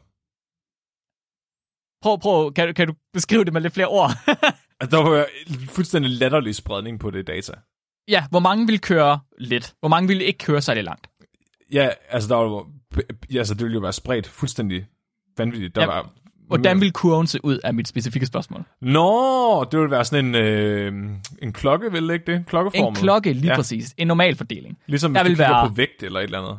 Ja, lige præcis. Der vil være få, der kører meget lidt, få, der kører meget langt, og så er der rigtig mange, der kører ind midt imellem, omkring gennemsnittet. Ja, sådan smertegrænsen for, hvor langt man gider at køre på arbejde. Ja, lige præcis. Ja. Og det, det er jo en normal fordeling, som vi kender en klokkekurven. Ja. Det vil man forvente her, ikke? Det var det, vi forventede. At det data, de fik ind. Right? Der vil være få, der kører meget lidt, få, der kører meget langt, og rigtig mange, der kører ind midt imellem. Ja. I den her artikels data, der havde bilerne kørt fra nul til halvtreds tusind miles. Lidt over fem hundrede personer havde kørt nul miles. Lidt over fem hundrede mennesker havde kørt halvtreds tusind miles. So far, so good. Aha. Hvor mange tror du havde kørt femoghalvtreds tusind miles? Altså i midten? Nej, nej, nej. Lige over, max. Mange tror, der havde kørt lige over halvtreds tusind. Ja, det ville jo så være måske en fjerdedel af de tal, du lige har sagt. Altså, så skal klokken begynde at gå nedad. Ja, det var nul. nul? Der var fem hundrede mennesker, cirka, der havde kørt halvtreds tusind miles. Der var nul, der havde kørt femoghalvtreds tusind. Det er mærkeligt. Absolut ingen. Der var også nul, der havde kørt treoghalvtreds tusind. Der var også nul, der havde kørt tooghalvtreds tusind. Okay, så det der ikke... var også nul, der havde kørt halvtreds tusind og en. Det er som om klokken mangler noget. Ha, hvor mange tror du, der har kørt lige midt imellem? Omkring tyve tusind. Der skulle så være pissemange. Der skulle være pissemange. Det er top right? Med klokken, ikke? Det er top med klokken. Ja. Der var lige så mange, som der var de andre steder. Okay, så du har... En, det er basically en klokkeformet graf. Det er en firkant. Det er en firkant, Flemming. Det er det, vi kalder for en uniform eller en lige fordeling.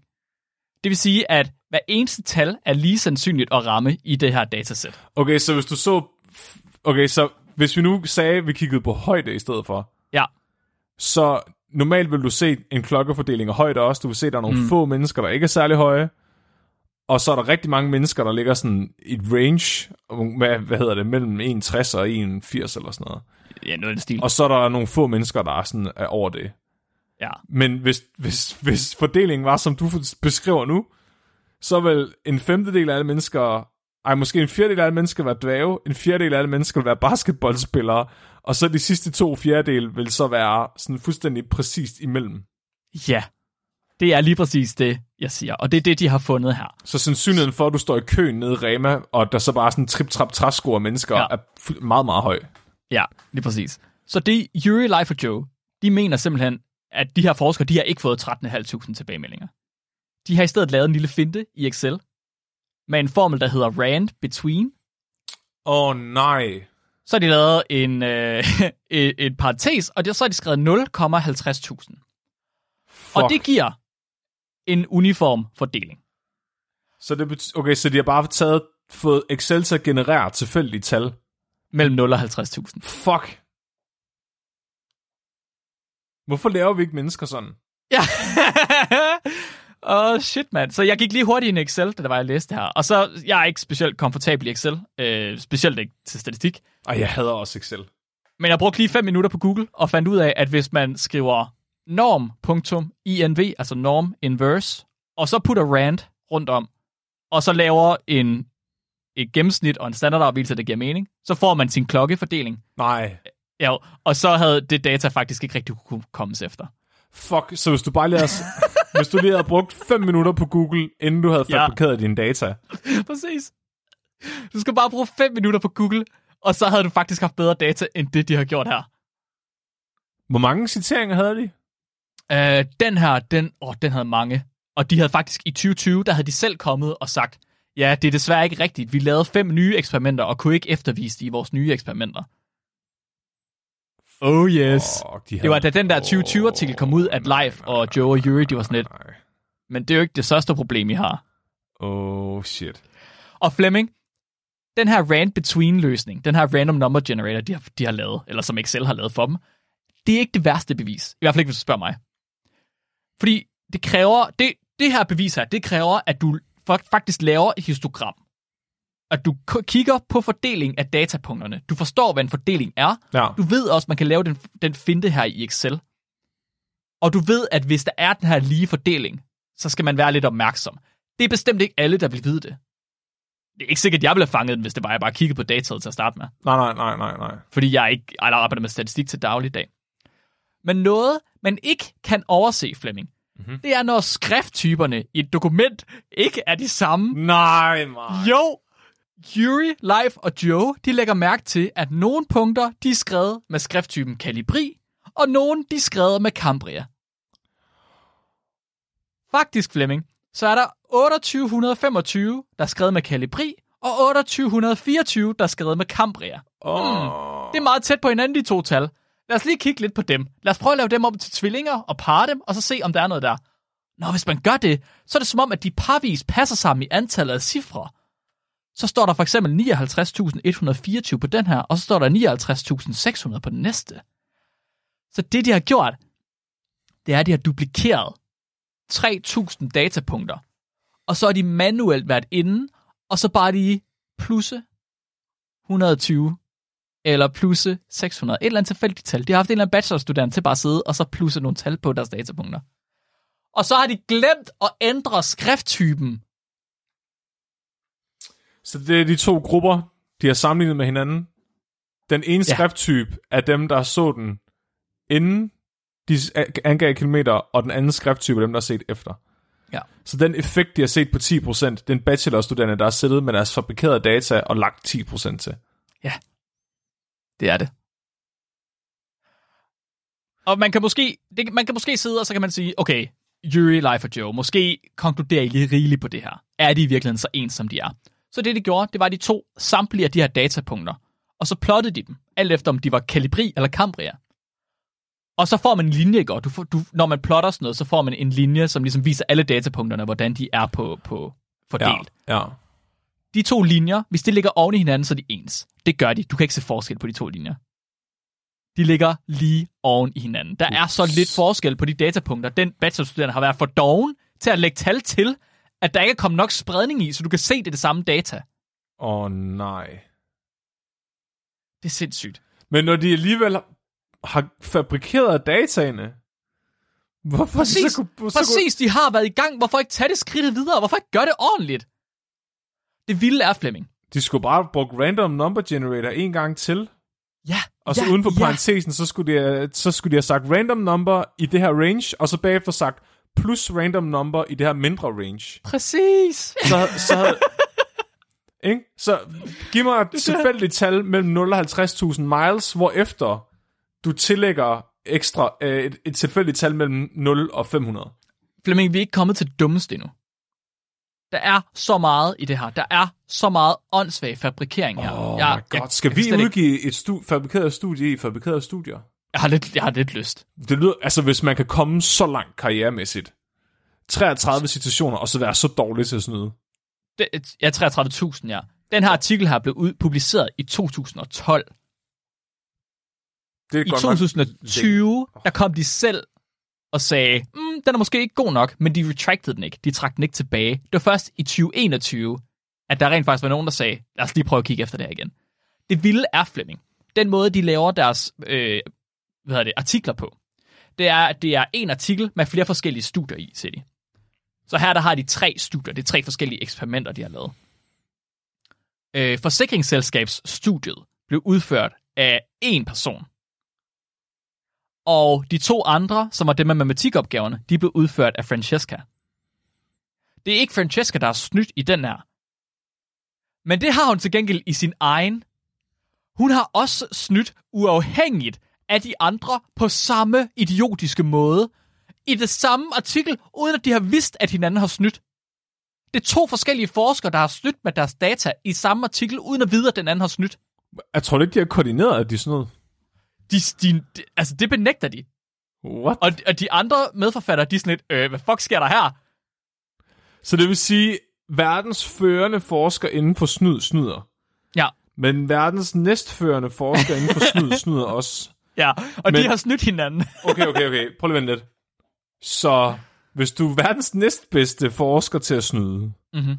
men du er det, fordi du snyder, mm-hmm. så er det jo, fordi du er dårligere til at snyde, end den bedste snyder. Ja, ja, ja, ja, ja, ja. Så hvis du er dårligere til at snyde, er du mere ærlig. Så det betyder vel, at du er en bedre snydeforsker, hvis du er dårligere til at snyde, end den bedste snydeforsker, som snyder. Ja. Så det vil faktisk sige, at den næstbedste snydeforsker, der snyder, er faktisk den bedste snydeforsker. Jeg er så glad for, at du tager den her. Fordi jeg kan ikke, jeg kan ikke, jeg forstår det ikke. Og jeg er ikke sikker på, at man skal forstå det. De har ikke, du har lagt mere energi i dit forklaring af, hvem der er den bedste snyder, end de har lagt i at snyde. Så i virkeligheden, hvis man, skal, hvis man er meget, meget sådan bekymret nu, og man gerne vil, man gerne vil omlægge sin virksomhed, så skal man ikke gå ind og finde den bedste snydeforsker. Man skal heller ikke finde den næstbedste. Man skal faktisk tage den snydeforsker, der ligger fuldstændig lige lugt i midten. Ja. Fordi det vil være den bedste snydeforsker. Fordi den snydeforsker snyder enten ikke, og er derfor ikke særlig god i forhold til de andre, eller også er vedkommende så dårlig til at snyde, at vedkommende ikke er blevet bedre, og derfor er de gode. Du skal, nej, du er nødt til at finde en, der ligger en fjerdedel af vejen, right? Det skal være en person, der er så god til at snyde, at de ikke bliver opdaget, men heller ikke tager skridtet så vidt, at de, har, at de kan blive opdaget. Mm, så det er faktisk blandt snydeforskere, der er fordelingen af snyd faktisk en omvendt klokke. Ja. Så de dårligste snydeforskere er der rigtig mange af, fordi de snyder ikke, og så de bedste snydeforskere er der også rigtig mange af, fordi det er dem, der snyder. Ja. Og så helt nede i bunden af dalen af grafen, bum, inde i midten der, skæringspunktet. Ja. Eller vendepunktet, er det ikke det, det hedder? Vendepunktet. Vendepunktet, der ligger, den, der ligger faktisk den bedste snydeforsker. Ja, der ligger den allerbedste snydeforsker. Og ja. Vi har ikke fundet ud af, hvem det er endnu, men øh, det finder vi nok heller aldrig ud af, fordi personen vil aldrig blive opdaget i at snyde. Vi skal bare gå ind og downloade øh, Google Scholar H-indekset ja. For samtlige snydeforskere, og så plotte det, og så finde øh, vendepunktet. Det, ærligt talt, det kunne faktisk være ret sjovt. Så kontakt dem, og så ja. Se. Må jeg få dit rådata? Lad os ja. Se, om det var snydt. Nej, så kunne vi, så kunne vi lave sådan en, øh, hvor vi lærer dem at snyde i Excel. Viser ah. dem, hvordan, at den der, øh, hvordan man plotter øh, random tal, men på en normal fordelt måde, sådan, så de ikke bliver opdaget. Ja. Okay, Flemming, jeg tror, jeg, I, nu, jeg, jeg har nogle få mere, og øh, jeg kan lige, inden du begynder, jeg tror, at der er en ting, som selv du ikke har tænkt over, i forhold til at snyde i Excel. Okay, nej, men jeg, jamen jeg er bare, jeg, Mark, jeg er bare så meget klar til at lave snydeforskerudgaven af Robocop. Ja, ja, og tage jamen, en, det er en, god snyde, idé. En snydeforsker og vise dem, hvordan Excel fungerer. Ja. Jeg googler i fem minutter. Og så bare se deres karriere eksplodere, og så bliver vi taget med til de der TED-talks. Ja, det er en god idé, det er en god idé, altså, ja, og vi gør det. Men du er lige nødt til at lære en lille bitte smule mere om at snyde Excel. Okay. Så øh, Francescas studie, altså eksperiment, i den her artikel her, var også forfalsket. Det, de havde gjort her, de havde de her studerende, der havde løst matematikopgaver og havde belønnet sig selv, så at sige. I det data, det var også Excel-ark, først og fremmest. Der var dataet sorteret efter to kolonner. Så det var forsøgspersonernes I D, øhm, og det skulle være unikt og i stigende rækkefølge. Der måtte ikke være to personer, der har samme I D, og den måde, de havde sorteret det på, så skulle det altid komme sådan, at du ved, først så kommer det laveste tal, og så går det opad. Ja. Right? Det giver rimelig god mening. Ja. Så var det selvfølgelig ikke, når man kigger i data. Åh, oh, nej. Der var både duplikater, og rækkefølgen passede ikke. Så Leif, Uri og Joe, de er sådan lidt, det kan kun være sådan her, hvis der er nogen, der har sorteret dataet, og så bagefter har gjort noget manuelt. Og så glemmer du at sortere det igen. og så glemt, og så ser det igen. Det kan I selv jeg finde ud af i Excel. Der er seriøst en knap i toppen, kæmpe stor knap, hvor der står sorter. Præcis. Men det, okay, Flemming, det vilde er, så Leif og Excel, de arbejder nok med Excel til dagligt, fordi de vidste, at hvis du højreklikker på Excel, så kan du faktisk øh, pakke den ud. Du kan extracte filen. Der er flere filer inde i den her fil. Giver det mening? Åh oh, nej. Jo, ligesom en, en rar-fil eller en zip-fil. Åh oh, nej. Så når du gør det, så kommer der en lille, et, et lille dokument frem, der hedder calc, calc et eller andet, calc, øh, jeg har kalkulationsrækkefølgen, har jeg skrevet. Mm-hmm. Nå, øh, der er en, en lille fil, som angiver, hvilken rækkefølge Excel skal lave sine beregninger i. Og rækkefølgen skal lave sine beregninger i, den er altid fra A et og fremad. Så A et, A to, A tre, B et, B to, B tre osv. Hvis du rykker på en af cellerne, rykker B to ned og laver den til B seks hundrede fireogfyrre, så vil B seks hundrede fireogfyrre stadig blive beregnet som B to. Okay. Det vil sige, at du kan gå ind i den her lille fil, og så kan du se, hvad rækkefølgen er. Og så kan du se, om der er nogen, der har rykket rundt på punkterne uh, på noget tidspunkt. Eller kopieret dem måske, eller... Ja, eller kopieret dem, eller flyttet dem, eller whatever. Og det kunne man selvfølgelig se, når man gik ind i den her fil. Ups. Ret tydeligt. Det vilde er, det eneste man skal gøre, enten så skulle man sortere dem, ligesom du siger. Så kan du faktisk stadig se, at rækkefølgen er vendt om. Hvis du havde kopieret alt dataet igen, og indsat det i et nyt Excel-ark, så havde man ikke kunne se det. Nå. Det er det eneste, du skal gøre. Så vil man så ikke kunne se ligesom, dine metadata. Så det er ligesom at rydde sin browser-historik. Ja, ja, ja, det er det. De har, de, altså for det første, så har de ikke givet at sortere det igen bagefter. Det er virkelig, det er sindssygt, fordi det er nogen, det er nogen der har vidst, hvor dårligt peer-review-systemet er. Fordi de har set, de har kigget på det her, de har lavet, og så har de sagt, og den der, den er der sgu da godt nok to gange. Nå, det er der vist ikke nogen, der ser. Og så har de fortsat, og så har de publiceret det, og så har de lavet det, så man kan se det. Okay, så ikke bare... Direkte. Så, okay, så en ting er at glemme at rydde sin browserhistorik. Ja. En anden ting, det er at glemme at lukke incognito ned, ja, ja, og så lade alle tyve ja. baner stå åbne. Ja. Men det er ikke bare det, de har gjort. De har ikke engang brugt incognito mode. De har, nej, også, de har også bookmarket øh, ja.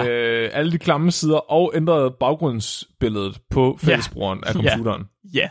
Og så, da der er nogen, der åbner computeren op, så kigger de på den, og så siger de, ej, hvad? Hvordan kunne du gøre det? Men så på vej derhen, så gled de i glidecreme, som ja. også lå ud over det hele. Flemming, det fortsætter.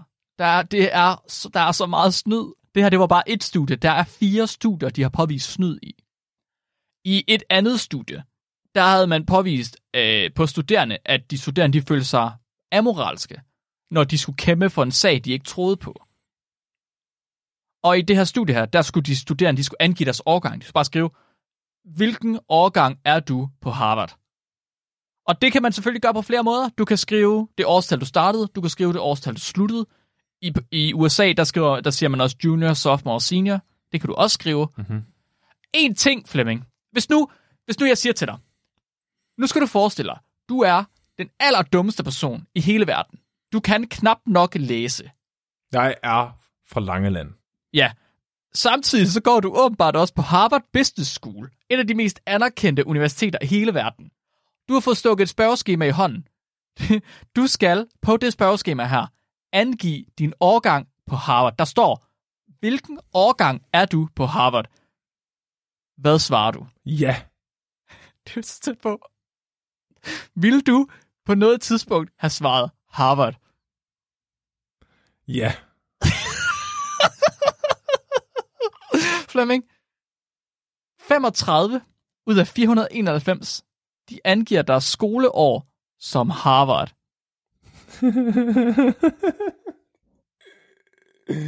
Er mayonnaise et instrument?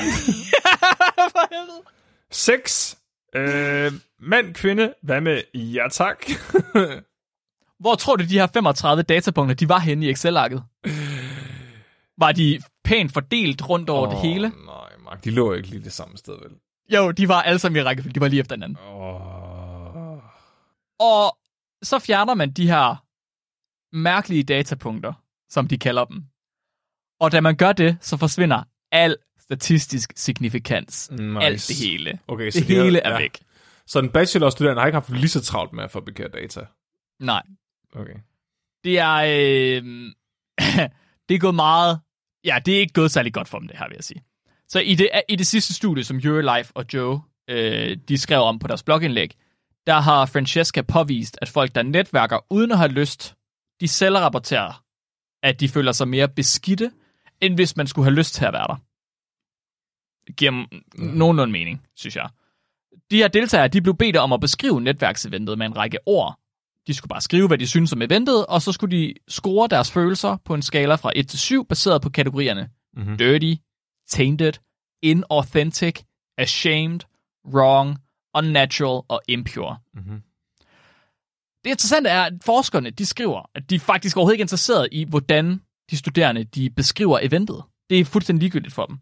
Den fritekst, de har fået lov til at skrive om, hvordan eventet var, er fuldstændig ligegyldigt for dem.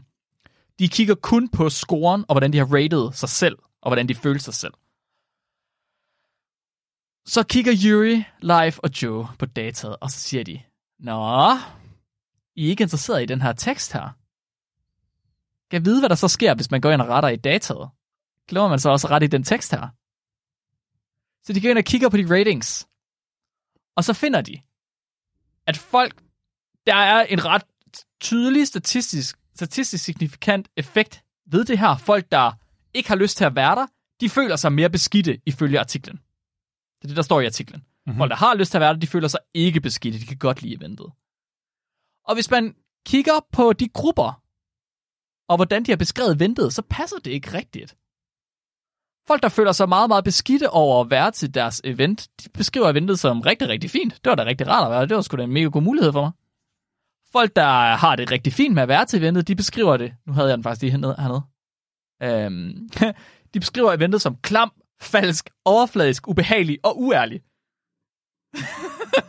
Der er simpelthen nogen, der har været inde, og så er de bare direkte rettet i de der ratings, uden at give og ret i den tekst, fritekst, som de sendte med. De kunne bare have slettet friteksten, den havde ikke behøvet at være der. Okay, så der, efter de fandt ud af, at friteksten ikke gav signifikante resultater, så sagde de, jamen det var vi faktisk ligeglade med alligevel. Ja, fordi øh, Joe, Uri og Leif, de prøver at teste friteksten, i stedet for at teste ratingsene. Oh. Og de finder den omvendte effekt. Åh, oh, det er ikke så godt. Det er okay. Virkelig sindssygt der, Flemming. Det er så fucking vildt. Det er vildt for mig, at man har snydt med sit data i Excel, men man har glemt at rette på skrifttypen. Det her, det skal forestille at være verdens bedste og klogeste mennesker. Og så har de fucket så groft op. Så har de, de, har, de har snydt så dårligt, at de ikke har snydt. Men hvis jo... vi, vi, hvis ja. Der var en studerende, der gjorde det her, Flemming, og vi skulle rette deres opgave, så havde vi siddet og grinet, fordi det var sådan lidt... Men, altså du...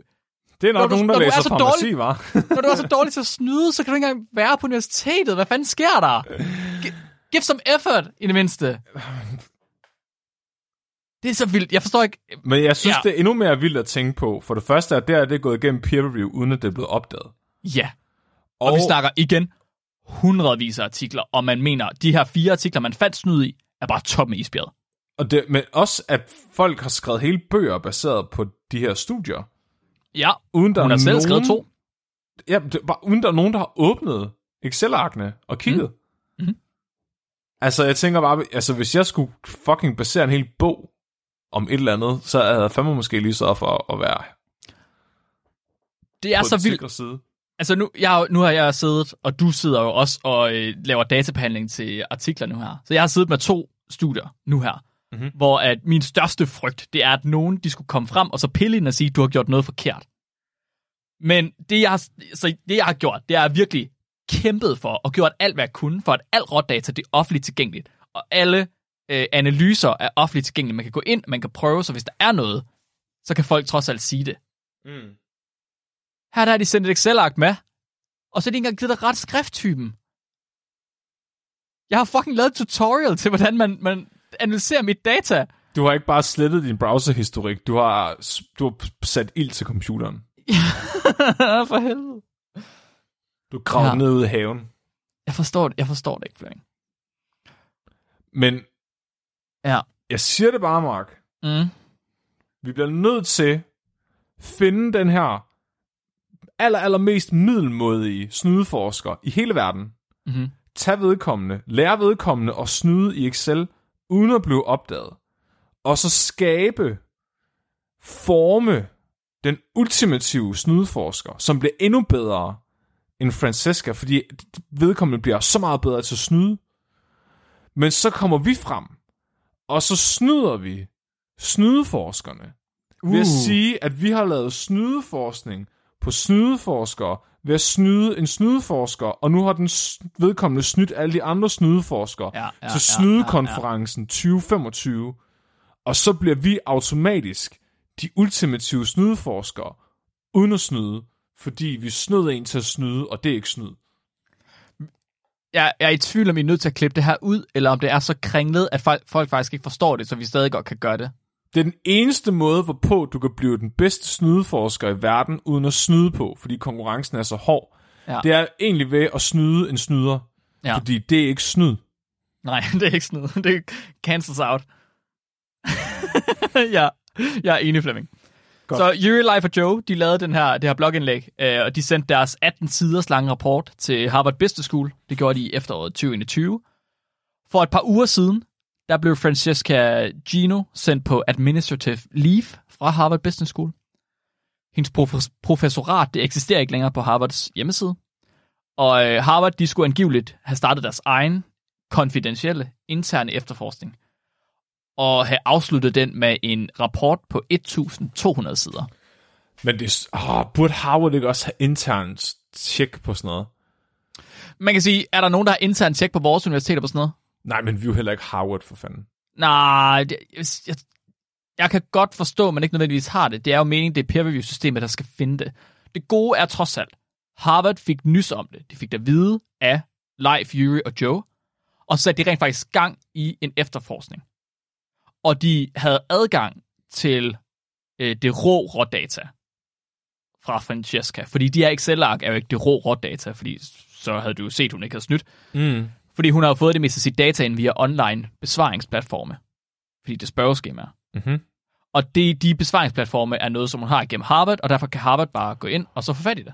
Oh, fuck! Yes. Så det er derfor, at det er blevet til en tolv hundrede siders lang rapport. Der er ikke nogen, der ved, hvad der står i den rapport. Der er ikke nogen, der ved, hvor meget det handler om. Men det er højst sandsynligt, fordi det ikke kun er fire artikler. Åh oh, nej, det vil sige, det er selvom hun har røde browserhistorikken i nogle mm. af dem, så har der hele tiden, uden hun vidste det, været videoovervågning. Mm-hmm. Med kameraet peget direkte ned på hendes skærm. Jeps. Lige præcis, Flemming. Det er ligesom det der afsnit af Black Mirror med ham der, der begår selvmord. Du kan ikke undgå det. Nej. Shit, Mark. Mm. Så øh, det var det, hvad jeg havde at sige om uærlighed. Øhm, en forsker i uærlighed var uærlig i sin forskning, og beviste, at konsekvensen var negativ. Så, så hvad har du? Hvad er take-home message her? Vær ærlig. Nej, nej, Mark. Nej, nå, undskyld. treogtredive tusind citationer. Ja, okay, du har ret. Du har ret. Det er trods alt en fed karriere, man står på. For at bruge Excel forkert. Prøv lige at tænke på, hvor, man, hvor langt man kan nå, hvis man kan finde ud af at bruge Excel. Hvis jeg skal, jeg skal lære Excel, jeg skal kraftedeme med en TED-talk. Er du ikke nødt til, hvad, hvis du ved det, så er du jo ond tro, så er det skidt, Flemming. Hvis du nu ikke ved det, hvis bare fordi du ikke ved, hvordan Excel fungerer. Men, men Mark, det er vel i god tro at fremme Flemminger i verden? Ja, hvis det kommer ens, an på, om der er Flemming-antagonister derude. Ens etiske og moralske kompas er alignet med Flemminghed. Ja. Så er det jo det moralsk rigtige at gøre. Det lyder øhm, problematisk. Så du har ikke tænkt dig at snyde din P H D-afhandling? Det er fandme for sent nu. Og snyde eller lave det om? Begge dele.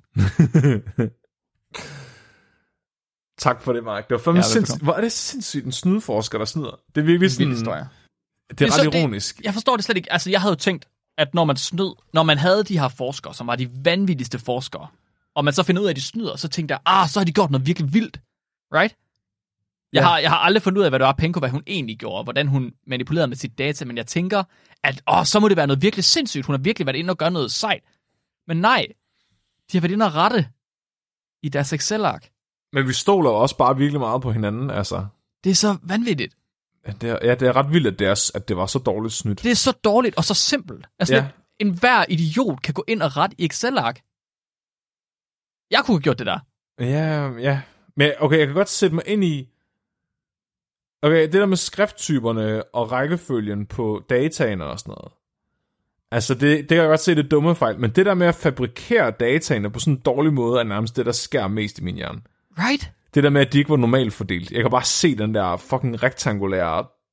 Arh, hvordan kan man ikke opdage det? det virkelig... de, har, de har garanteret aldrig selv tegnet et histogram. Nej, men reviewer, hvorfor har reviewerne ikke opdaget det? Det er da vildt ja. underligt.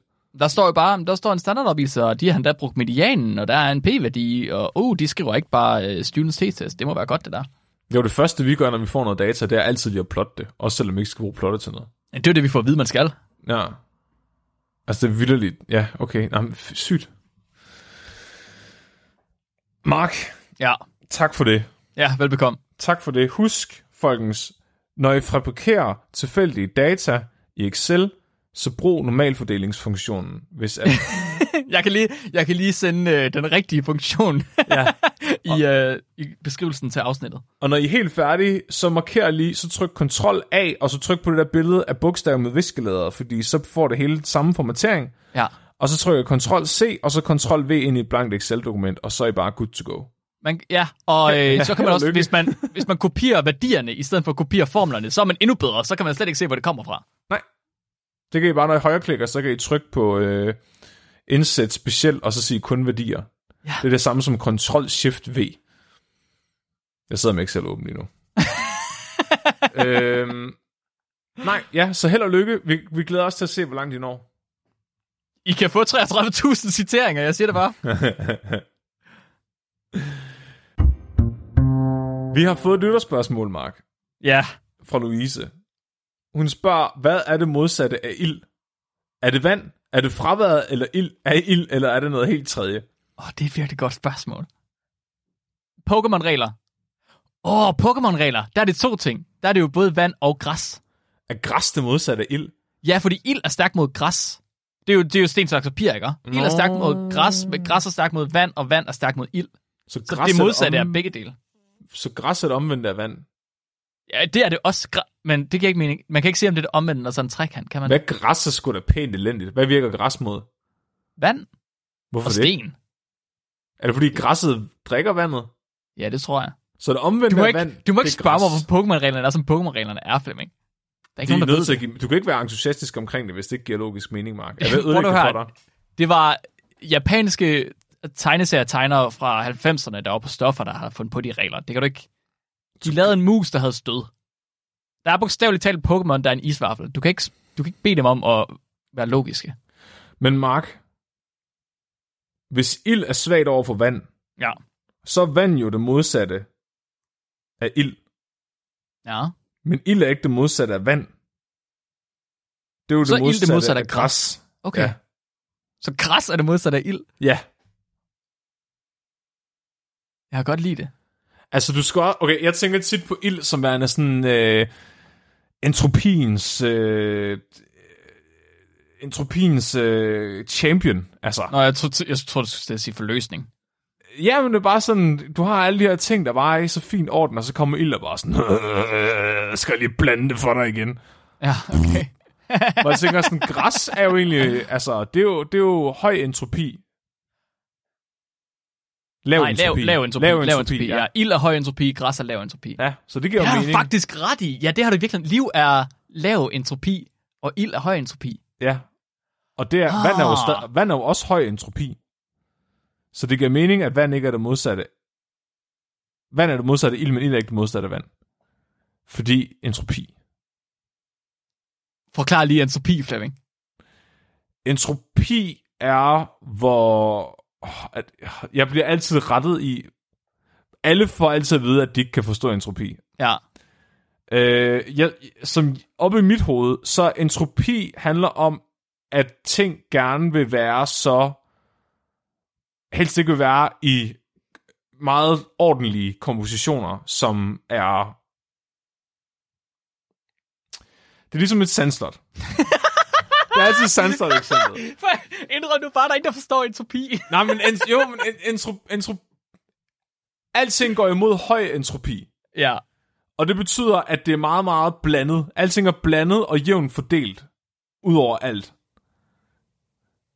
I nogen sammenhæng.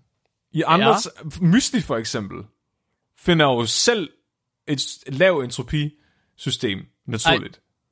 Fordi det sorterer sig selv. Jamen, det er fordi, det går mod høj entropi. Men det er jo ikke høj entropi, at de store ting ligger i toppen. Er det det? Er det ikke det? Det kan godt være. Det ved jeg faktisk ikke. Nej, Mark. Mm. Okay, men det er altid sandslots eksemplet, der er i lærebøgerne om termodynamik. Er det? Hvis du tager et sand, noget sand, så ligger det bare og ligner noget lort. Det er meget høj entropi, det hele er blandet, det er ikke særlig spændende. Hvis du så laver det om til et sandslot, så er det meget lav entropi. Fordi der er, altså, nogen, nogen bruger ordet kaos som et alternativ til entropi, men det er mm. lidt for, altså, nogen vil sige, det er for ladet et ord. Men kaos er, at sandet, det ligesom er fordelt over det hele, det er høj entropi.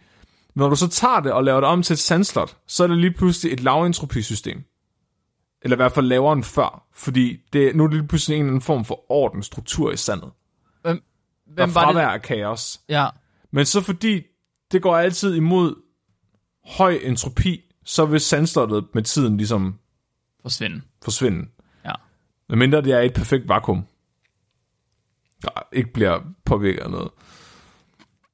Men liv, liv er fucked up, fordi liv er meget, meget lav entropi. Ja.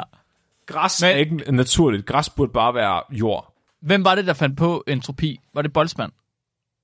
Det var en eller anden. Han har i hvert fald... Han, det var lidt... Han, det, var en, en, det var ærgerligt, at han valgte at sige, at høj entropi betød blandethed og kedeligt. Det er ikke særlig intuitivt. Det er bare mere intuitivt for os, at det høje er det interessante, og det lave er det uinteressante. Ja. Men han, har, han fik det defineret, så det var omvendt. Han kunne bare sætte minus foran. Ja. Det havde været godt. Gange med minus en. Det havde været godt. Men ja, øh, det var en lang og, og kringlet forklaring. For det er at derfor, sige, man at... skal støvsuge. Ja. Fordi verden går imod kaos. Og støvsugeren er, laver dit hjem om til et laventropisystem. Det, det er det nye feng shui. Ja. Du kan sælge, du kan sælge ting på, at de laver lav entropi inde i dit hjem, fordi det er meget ja. vigtigt for folk at lave entropi. Så hvis du gerne vil have ultimativt høj entropi i dit hjem, så skal du bare sætte ild til det. Så behøver du ikke støvsuge mere. Og hvis du gerne vil have meget lav entropi, så skal du have en støvsuger og en plante. Ja. Jeg er vild med det. Jeg er vild med det, Flemming. Planter, græs er det modsatte af ild, fordi ja. entropien er omvendt. Ja. Det er, er vi også det modsatte af ild, så vi har også lavet entropi? Øh, ja. Hår. Det er jo derfor, at når folk dør, så brænder du dem. Så speedrunner du bare lige, at, de får, at entropien vender tilbage. Det er fandme smart. Det er jeg vild med. Det tager meget længere tid at blive et af ormen. Ja. Jeg håber, det var svar nok til Louise. Sygt, Mark. Jamen, øh, næste uges afsnit, det bliver vores liveshow fra Aalborg. Jeg kommer lige hurtigt ind fra sidelinjen her. For at sige, at vi fik lavet et råd i rækkefølgen af afsnittene. Så øh, det, som Flemming og jeg, vi snakker om efter det her, er ikke den rigtige rækkefølge af afsnittene. Næste uges afsnit kommer til at handle om U A P's, altså den moderne form for U F O'er. Øh, Flemming, han har set en YouTube-video på to og en halv time, to gange, og det er der kommet et rigtig, rigtig interessant afsnit ud af. Men jeg, det er bare, der sidder og redigerer lige nu, og jeg lader lige det her være... det vi allerede har sagt nu. Bare fordi, at vi, jeg synes, at Flemming, han får sagt, øh, han får lavet en god sag for, hvorfor at man bør høre vores live shows i en bestemt rækkefølge. Som handler om Cleve Backster. Cleve Backster, han var C I A's, verdens, en af verdens førende eksperter inden for løgndetektor. Og øh, han er personen, som har gjort ideen om at tale med sine planter populær. Han mente simpelthen ved at putte en løgndetektor på nogle stueplanter, at øh, han kunne se, at de havde følelser. Jeg er og virkelig, hvis... virkelig glad for, at liveshowsene, de endelig kommer ud nu. Jeg ved godt, det er mig, der har holdt på dem. Men det er virkelig, virkelig rart, fordi det er en saga, der skulle, der skulle fortælles. Det er, ja, ja, det er også en meget lettelse for mig, fordi nu kan jeg referere til dem, når vi snakker i podcast. Ja, det er meget vigtigt. men, det, men hvis man gerne vil, jeg vil sige, jeg vil synes, hvis man ikke har hørt vores liveshow fra København, mm-hmm. som er øh, projekt Stargate, det er jo så to afsnit, det er jo så afsnittet før det her afsnit, så synes jeg, man skulle høre det først. Ja. Fordi de to historier, det hænger sammen. Er det afsnittet før det her? Er det ikke to afsnit før det her? To afsnit før det her. Wow. Projekt Stargate. Det er fordi ja. Ingo Swann fra projekt Stargate havde ja. noget at gøre med Cleve Backster. Ja. Så. Mark. Ja. Skal vi have et dyrefakt, eller skal vi have et call to action? Vil du gerne call to action? Øhm, nej. Hold nej. øje inde på fansiden. Hvis, øh, inde på fansiden på Facebook. Det er derinde, det meste foregår på vores sociale medier. Ja. Vi vil helst ikke spamme folk på Facebook alt for meget gennem vores videnskabeligt udfordrede profil. Nogle gange poster vi på de profiler på Instagram og Facebook, men det meste foregår inde på fansiden. Mm-hmm. Lige nu er vi i gang med at nøle os op til at få lavet det der videnskabelige studie med nogle bajer, og der kommer nogle datoer inde på fansiden for, hvor og hvornår vi dukker op for at måle på jer alle sammen. Mm. Og jeg vil blive meget glad, hvis folk møder op. Og jeg har faktisk en lille, lille løfte, øh, jeg gerne vil give her øh, på podcasten. Og det, det er farligt, Flemming. Hvis vi i alt får to hundrede datapunkter i studiet, det vil sige samlet set over de meetups, vi kommer til at lave i år, at vi får to hundrede personer, der møder op og deltager, så lover jeg, at min mor kommer med et afsnit af podcasten, der handler uh. om, om sex. Uh! Ja. Skal jeg også være med? Eller det, må jeg, skal jeg, det, må jeg, jeg tænker, du får lov til at lave et afsnit om sex, og så skal min mor være gæst. Ja! Yeah. Det er den mest topkrummende, Øh, angstinducerende oplevelse, jeg kunne forestille mig øh, værre, end at skulle lære at spille harmonika. Åh, oh, jeg håber, hun hele tiden refererer til sit sexliv med din far. Siger, nå Flemming, det er ligesom vi gør hver lørdag. Det håber, det er Mark. Ej, det bliver godt.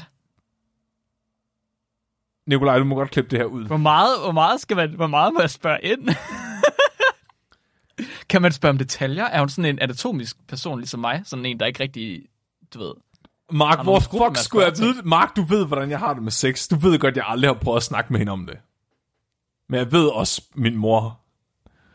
Ja. Ja.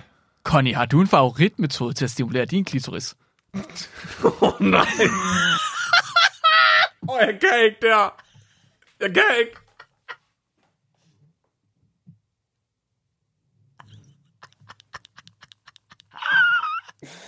Jeg har fortrudt. Vi klipper det her ud. Det skal ikke være med. Det er...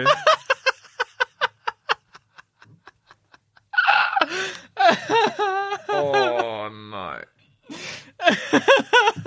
Så øh, ind på fansiden på Facebook, hvis I gerne vil finde ud af, hvornår I ikke skal møde op. Nu skal I komme. Selvfølgelig.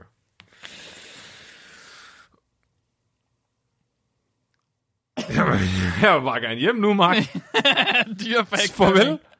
Tak for i dag. Dyrefakt. Det er... Øhm, Ruben, han skriver ind, at... Øhm, nej, Ruben, det er ikke dyrefakt. Det er noget på engelsk. Jeg kan ikke oversætte endnu. Jeg har det ikke godt.